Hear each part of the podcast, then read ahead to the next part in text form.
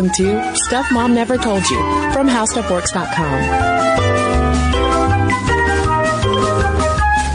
Hello and welcome to the podcast. I'm Kristen. And I'm Caroline. And on today's podcast, we're going to talk about a term that has only been around for a few years, and it is drunkorexia. Yeah, and it's appeared in a lot of trend stories about not only eating disorders, but like college students in particular, particularly those college students who are choosing to drink their calories rather than eat their calories. And I'm just going to start off by saying that the two are not equivalent. You are not getting any nutrients from that Bud Light. I can just assure you. That is very true. Now, Caroline, before we get into this podcast on drunkorexia, I just want to offer a trigger warning here that we are going to be talking about eating disorders and behaviors associated with eating disorders. So for those of you who might be sensitive to those topics, just a warning of what is ahead. The term drunkorexia first popped up in 2008, mostly in celebrity blogs that were referencing ultra-thin celebrities, usually women, obviously, who appear to subsist on alcohol and cigarettes. But now it's popping up, portraying a trend, particularly among college girls, although this is something that guys are doing as well. And it is not a medically accepted term, and you could lump it, though, together with things like manorexia.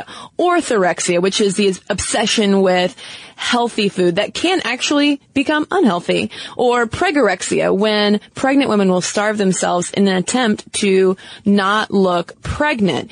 And drunkorexia, though, even though it's a new term, it's an old habit. There's really nothing new about the idea of people cutting back on food so that they can supposedly drink more and not gain the weight. And over at Jezebel, Lindy West brushed it off as kind of pointless because she was like, wait, aren't we just calling anorexia by a different name? But the reason, one of the reasons though I wanted to talk about it is because even though, yeah, drunkorexia might be very headline grabby, and yes, it can be a different name for a type of eating disorder, because it is so attention grabbing, I feel like it could serve a useful purpose because it is highlighting a disordered behavior that I don't feel like has gotten as much media attention before. Yeah, and I mean, a lot of people online I read about, argue that it's really not that big of a deal. Like, you should be cutting back on calories if you're going to be drinking a lot. But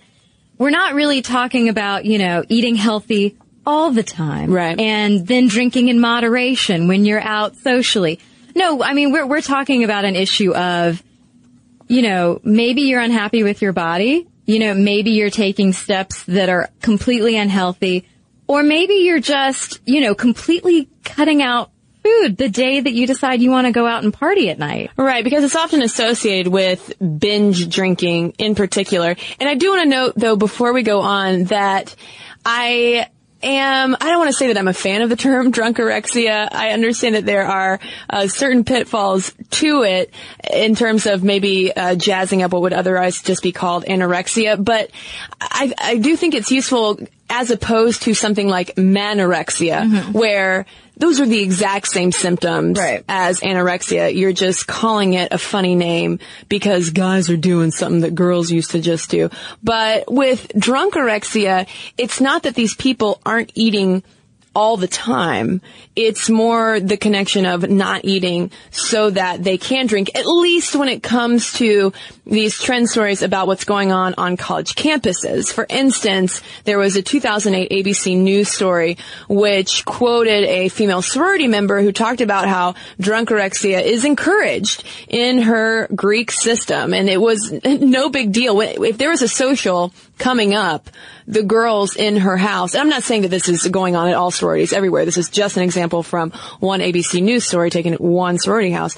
But she said that, it was assumed that you were going to eat maybe just a salad or something very small, if anything at all, so that you could have all the schnapps you wanted. Right. This young woman talked about how it was basically a support system among her sisters that they would trade methods for skipping meals, like working out late at night instead of eating, having just one medium meal during the day, which, I mean, I would lose my freaking mind.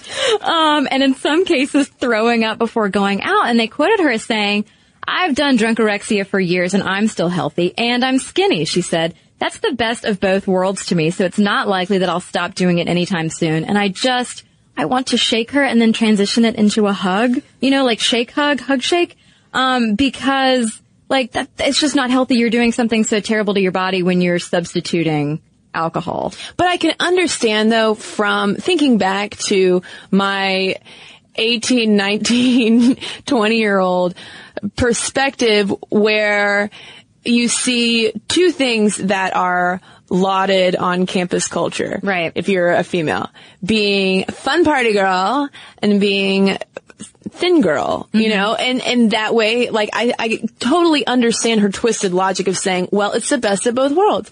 I can do all of these things and I don't have to really do it the hard way, even though, as we'll talk about, you're actually putting your body through very hard things by doing this. But it's not just girls doing that, although the motivations for guys practicing drunkorexia, would you call that practicing drunkorexia? Male drunkorexics, their motivations tend to be a little bit more financially motivated. And for guys, their motivations tend to be a little bit more financial and also wanting to optimize their potential drunkenness.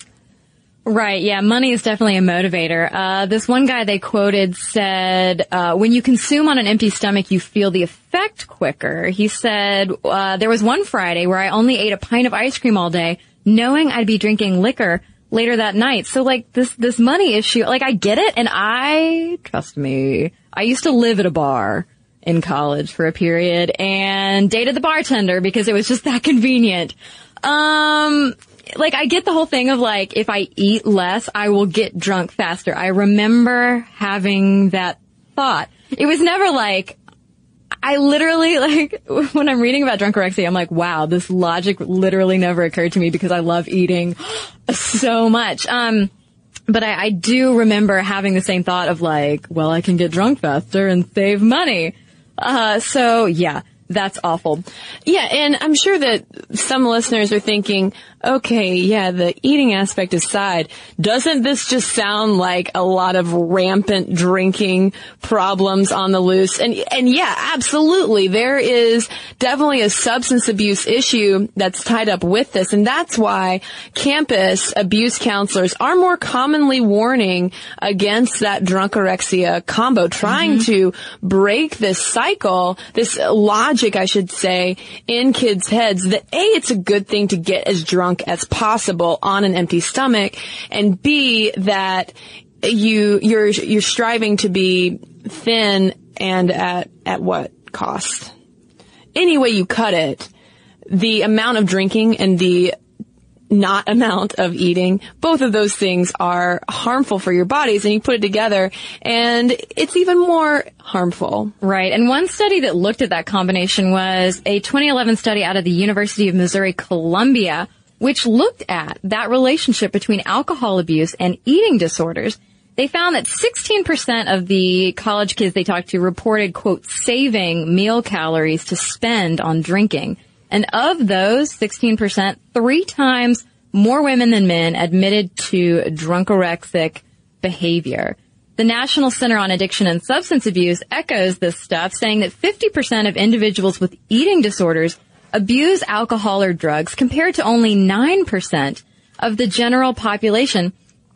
And I think it's interesting because, I mean, you know, we've talked about eating disorders a lot and the motivations behind it, that it's not just necessarily, I don't want to be fat when you are suffering from anorexia or bulimia, that there's a lot of, like, you know, emotional and mental things that go into it too, as far as, like, perfectionism, obsessive compulsive disorder. And so, you know, some studies have talked about how perhaps women and men with some type of eating disorder are also binge drinking to maybe calm some of that anxiety that drives them.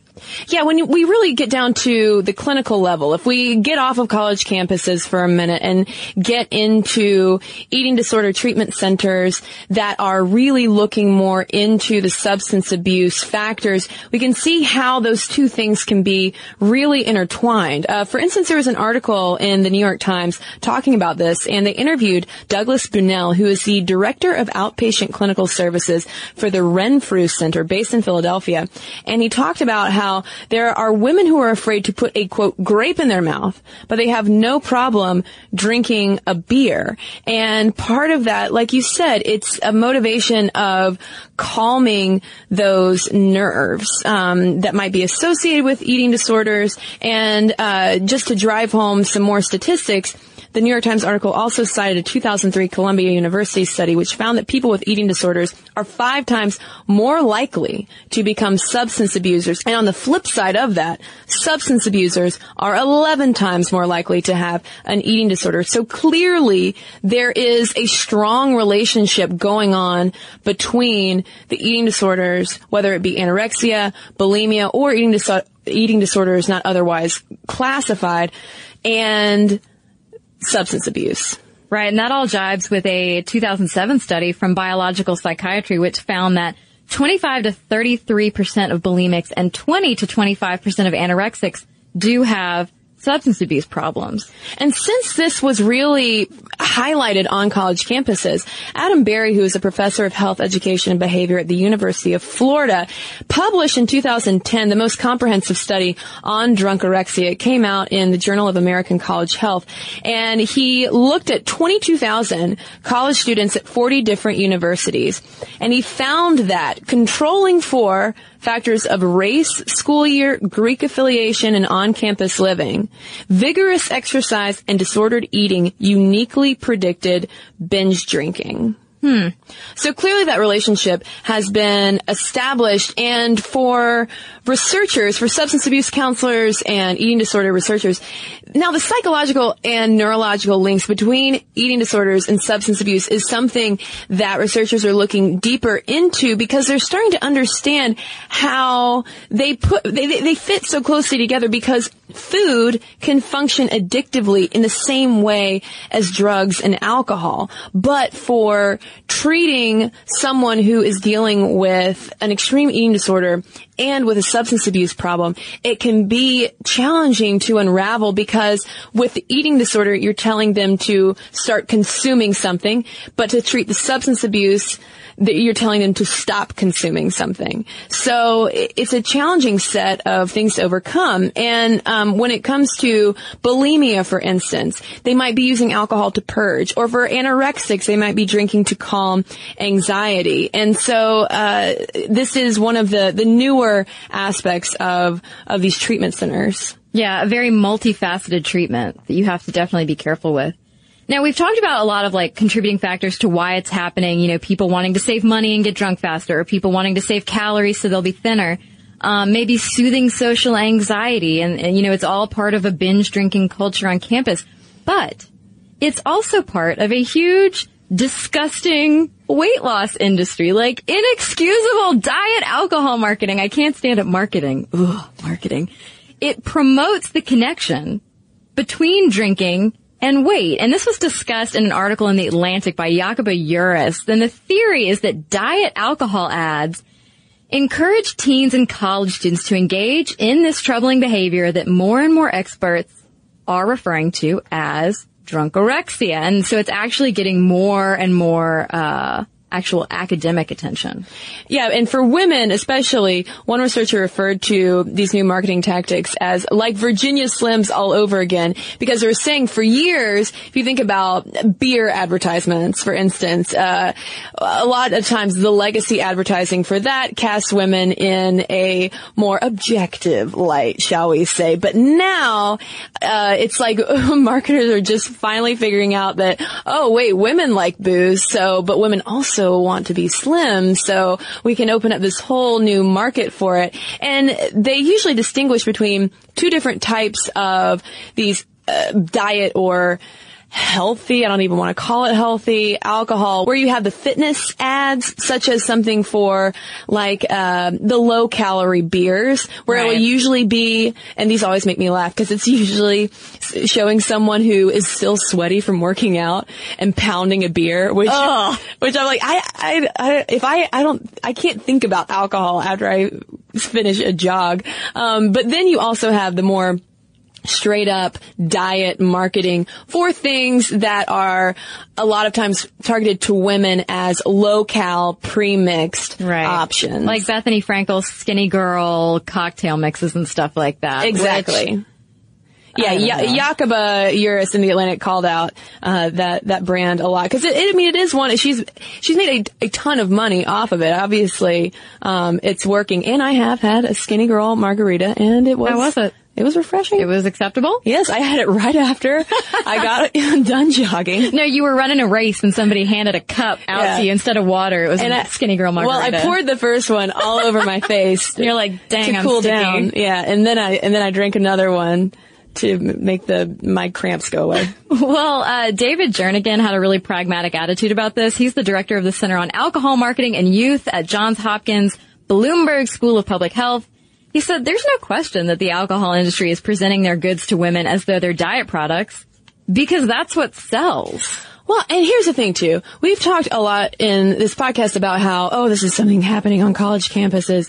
These young women, they're being duped into drinking low-cal things. This is not just on college campuses, Caroline. I can speak anecdotally in that absolutely there is this connection in our brains. I mean, just think about the term beer belly, about how, obviously, if you drink a lot, you are going to gain weight because it's the same thing as if I drink a six-pack of Coca-Cola every day, I'll have a Coke belly. And I will always smell very syrupy sweet. I bet it's cute. I don't know. I feel like I would always have burps. But it's not the idea of drinking on an empty stomach or like hello happy hours. If you leave work and if you stop by a bar before you get to dinner, that can happen. And things like Skinny Girl margaritas, I don't feel like it's so much marketed to younger girls on campus, but women our age. It's not just a college thing, which is the only reason why I find drunkorexia being now spun out into something that's just a phase that college kids will go through, because I feel like it's far more wide-reaching than just that.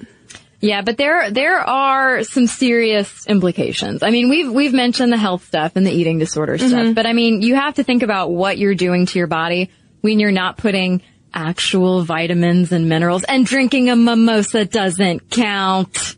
The OJ in it? No? Although, I guess it's better to drink a mimosa than like just straight gin or something. But, we have issues of drinking on an empty stomach, that there's a faster absorption rate of alcohol into the bloodstream, which leads to that higher level of impairment and intoxication, which has some definite health implications. It could actually make you unhealthy, but it also puts women in particular at higher risk for sexual assault and things like DUI. Yeah, researchers often warn women especially against things like drinking on an empty stomach. Just because we tend to metabolize alcohol faster, a lot of times we have less body fat than men do, and so our level of impairment might be even higher. We're at a higher risk of something like blacking out. That can, according to research, there was a 2011 University of Missouri study which highlighted this, which puts us at a higher risk for violence, for engaging in risky sexual behavior, alcohol poisoning, and chronic disease later in life. If we're doing this a bunch, we're beating our bodies up on the inside, no matter what our waistline is, because this puts us at high risk of gastritis, ulcers, and malnutrition down the road. And yeah, sure, sometimes you might not eat a big lunch and you might go have a martini after work, and that's going to happen. But it's this whole chronic issue, the chronic binge drinking, and also motivating yourself to do so, telling yourself it's okay to do that if you did intentionally not eat as much during the day. Right. Well, another study from the Journal of American College Health looked at students at 10 different universities and Of more than 4,000 participants, 39% of students who drank within the past 30 days reported restricting calories on days they planned on drinking.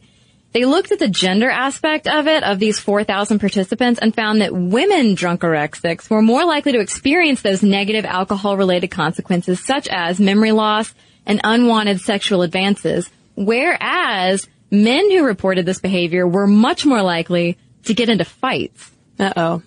Yeah, and there was anecdotally in one article, they were talking to a couple of college guys about binge drinking on an empty stomach and the blackout aspect, and they weren't happy about it. I mean, they still did it. They had no plans to stop because, I mean, I knew guys like this. I was in, you know, social circles like this when I was in college where it's totally accepted and expected that on the weekend, you're gonna go crazy. Mm-hmm.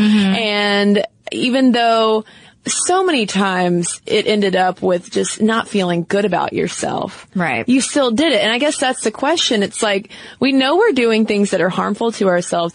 Why do we continue doing it? And even though, again, drunkorexia might sound like a throwaway buzzy term, Dr. Harris Stratyner, who is the vice president of the Care and Treatment Centers, told Glamour Magazine that he thinks it should get a nod in the DSM, the Diagnostic and Statistical Manual, because he said, quote, in the Diagnostic and Statistical Manual of Mental Disorders, we look at different factors that influence other disorders, and I think it's time to give this trend a paragraph in the manual. It's a defined of a particular eating disorder. So you might think, oh, well, but, you know, Monday through Thursday, I'm eating plenty and I go to the gym. You know, it's just Friday and Saturday, you know, but still, I feel like that's, you know, it's, if it's happening every weekend, every week, then it's something to think about. Yeah. He also pointed out that this chronic behavior, this chronic drunkorexia can deplete your potassium and have such an incredibly bad effect on your heart that it could eventually lead to cardiac arrest. Yeah. I mean, so if you're doing this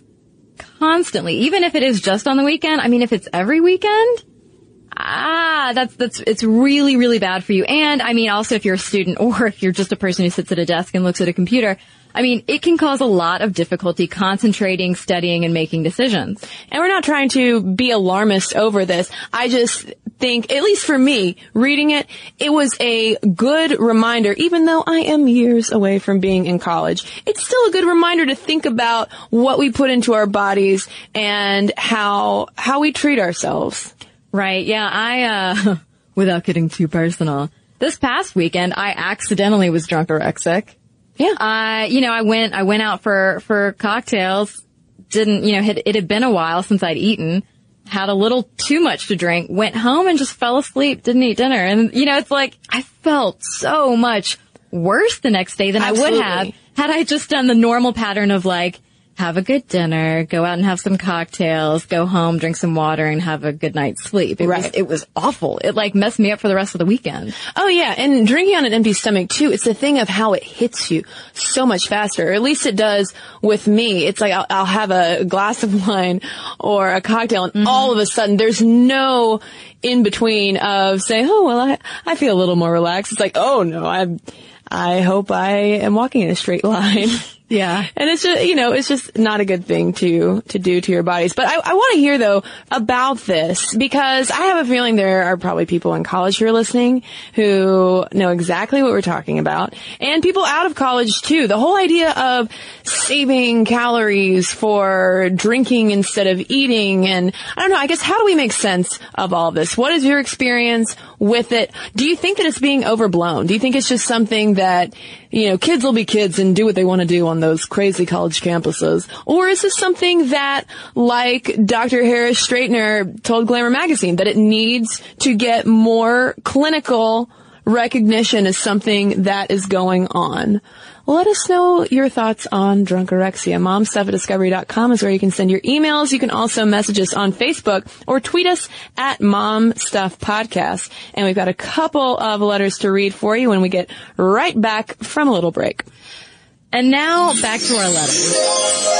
Kristen, I have a message here from Cody, who was struck by something that was said in our John Rock Inventing Birth Control episode. Cody says, I will buy and then proudly wear a shirt that says, quote, keep Coke on ice and not in your vagina. Thank you, ladies, for making my drive home pleasant, despite the other incompetent drivers. And you are so welcome. And if somebody wants to make us that shirt, I also will wear it. I mean, that's like an epitaph in the making, too. Caroline Irvin quotes, keep Coke on ice, not on your vagina. More brilliant words have never been spoken. Well, I mean, really, like, for so many reasons, one of which is just like, I mean, you want a cold Coca-Cola, right? Right. Right. And so many reasons. So many. Well, I've got one here in response to our episode on Plan B, which... I mean, I really think that President Barack Obama must listen to Stuff Mom Never Told You, because the day that our episode on Plan B restrictions, in which we advocated for the White House to remove age restrictions from access to Plan B, Barry said, hey, you know what? Kristen and Caroline said, take him away. Let's take him away. So that's not what actually happened, but I like to think it is. But this email, though, is coming from a listener who would like to remain anonymous, and she writes, I'm a 17-year-old who became sexually active at 14, and luckily I was already on birth control. While I'm very lucky to have understanding parents and a good support network, some of my friends are in more difficult situations. A lot of them did not have easy access to birth control, condoms, and other products that keep sex safe. However, many of them still have sex, and you are correct in saying kids are going to do what they're going to do. Because currently I have two friends who use a double dose of birth control in the morning and at night the day after they accidentally have unsafe sex as an emergency contraceptive, which is effective but not well regulated. It's very, very important for Plan B and other forms of birth control and emergency contraceptives to be readily available for teenage girls. Teens, even young teens, are more sexually active than adults want to accept, and these products would not increase the amount of sex teens have, but decrease the rate of unwanted pregnancies and unsafe sex. I also wish that more people would listen to the voices of those that these changes would affect the most, young teenage girls, when talking about this controversy over Plan B. Unfortunately, many do not value the opinions of women and especially young girls, so thank you for covering this topic that affects many women and trans men, she notes.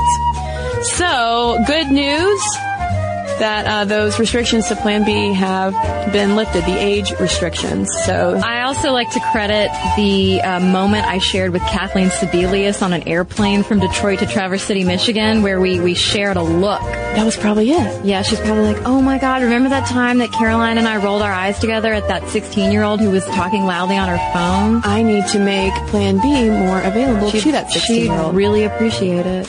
Well, thanks to Kathleen Sebelius and Barack Obama and everybody else for listening to this podcast. MomStuff@discovery.com is where you can send letters, or you can message us on Facebook. Like us there while you're at it. You can follow us on Twitter at MomStuffPodcast and on Tumblr as well at StuffMomNeverToldYou.tumblr.com. And don't forget to not only listen to us, but also watch us every Monday, Wednesday, and Friday with new videos on YouTube. You can head over to YouTube.com/StuffMomNeverToldYou. And don't forget to subscribe. For more on this and thousands of other topics, visit HowStuffWorks.com.